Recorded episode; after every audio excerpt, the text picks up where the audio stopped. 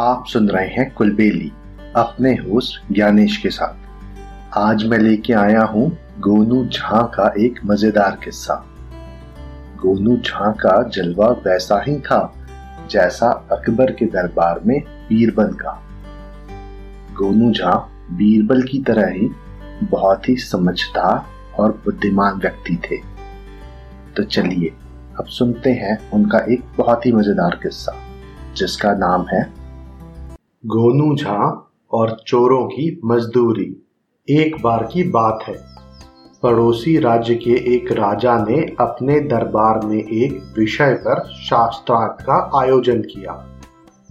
राजा ने जीतने वाले को सौ बीघा ज़मीन इनाम में देने की घोषणा की। फिर क्या था? आसपास के हर गाँव से शास्त्रार्थ के लिए विद्वान लोग राजा के दरबार में पहुँच रहे थे।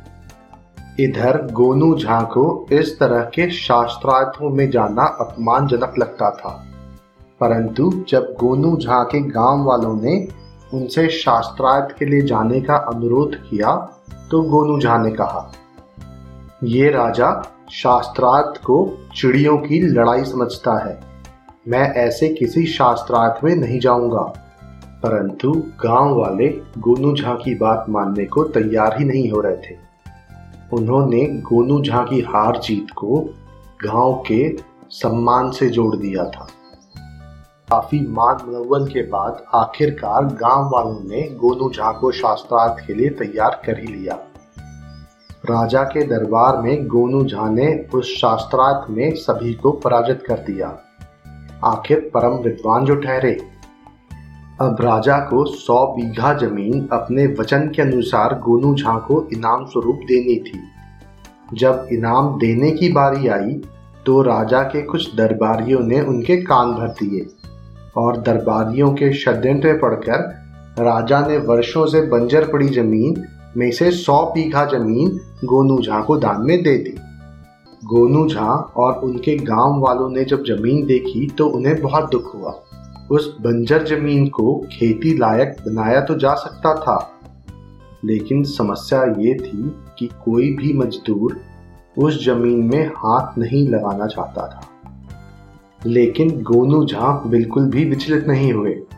उन्होंने गाँव वालों को समझाते हुए कहा, आप सभी चिंता मत कीजिए। एक दो दिन में ही मैं इसका कोई अच्छा उपाय कर दूँगा। बस आप लोग आसपास के गाँव में ये बात फैला दीजिए कि गोनू झा बहुत बड़ा शास्त्रार्थ जीत कर आए हैं और उन्हें बहुत बड़ा इनाम मिला है।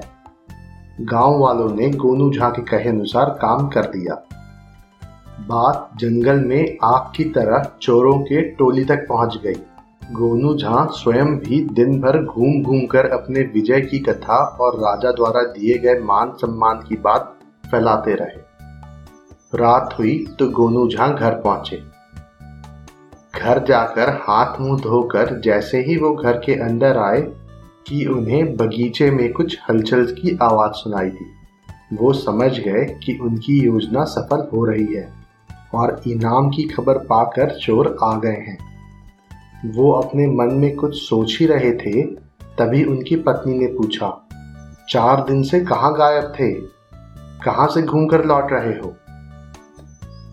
गोनू झा ने जवाब दिया, अरे भाई, पहले कुछ खाना पीना दीजिए। खाना लगाइए, फिर बताता हूँ। आप क्या कह रहे हैं? जरा विस्तार से बताइए, गोनू झा की पत्नी ने पूछा। अब तक चोरों के कान खुलकर सूप जैसे हो गए थे। वो गोनू झा के घर की दीवार से सांस रोक के कान सटाए, इनाम के बारे में सुनना चाह रहे थे। जब गोनू झा को तसल्ली हो गई कि चोर उनकी बातें ध्यान से सुन रहे हैं, तब उन्होंने अपनी पत्नी को घर की दीवार की तरफ़ ले जाकर फुसफुसाते हुए पूछा, आप तो जानती ही हैं, मैं हर बार शास्त्रार्थ जीत कर आता हूँ। तो राजा महाराजा सोने चांदी की अशरफी देकर भेजते हैं और उसके बाद चोर सेंध मारने के लिए ताक लगाए रहते हैं। हमने इस बार राजा से कहा कि हमें घर ले जाने के लिए कुछ भी मत दीजिए। आप लोगों की दी हुई सारी चीज़ें हमारी नींदें खराब करती है। अरे, ये क्या बात हुई? तो फिर कुछ दिया भी उन्होंने या बस ज्ञान देकर आ गए? गोनू झा की पत्नी ने चिंतित स्वर में कहा। उधर चोरों की जिज्ञासा भी उनकी पत्नी के साथ बढ़ रही थी। अरे नहीं, ऐसा कुछ नहीं है, गोनू झा ने कहा। सुनिए, राजा के पूर्वज हज़ारों सालों से अपने खजाने एक सुरक्षित राजकीय भूमि के अंदर छिपाते आए हैं। अब तक वह खजाना सौ बीघे ज़मीन में दबाया जा चुका है। चूँकि ज़मीन बंजर है, इसलिए भूल के भी कोई वहाँ नहीं जाता। खेती तो दूर की बात है।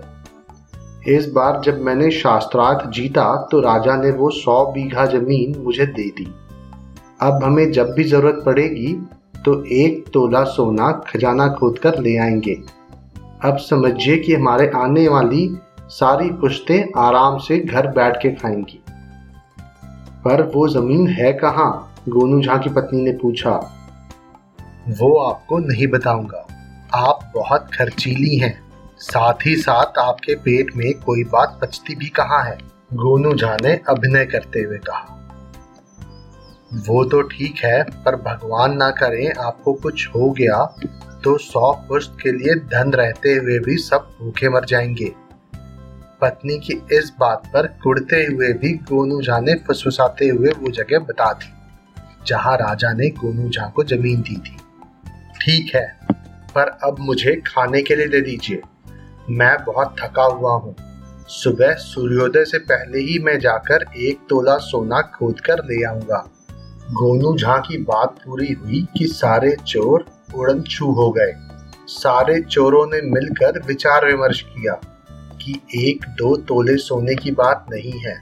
ये तो बहुत बड़ा खजाना है। सबको साथ मिलकर काम करना चाहिए। फिर क्या था? उन कुछ चोरों ने मिलकर आसपास के सारे चोरों को इकट्ठा किया। सब कुदाल लेकर खेत में पहुँच गए। और पूरे उत्साह और पूरी ताकत से उस बंजर ज़मीन को खोद डाला। चोरों ने सूर्योदय से पहले ही सारा खेत खोद डाला।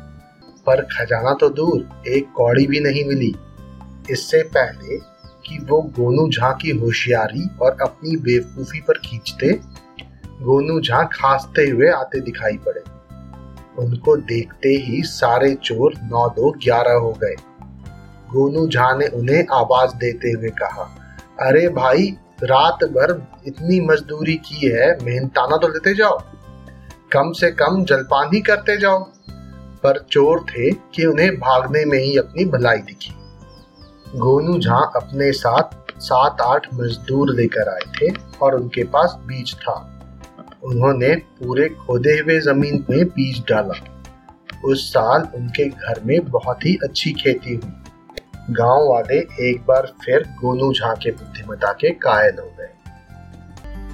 मुझे उम्मीद है आपको ये कहानी पसंद आई होगी। ऐसी और कहानियाँ सुनने के लिए हमारे चैनल को लाइक और सब्सक्राइब करें। इस कहानी को ज़्यादा से ज़्यादा शेयर करें। जल्दी मिलते हैं एक और नई कहानी के साथ। तब तक के लिए धन्यवाद।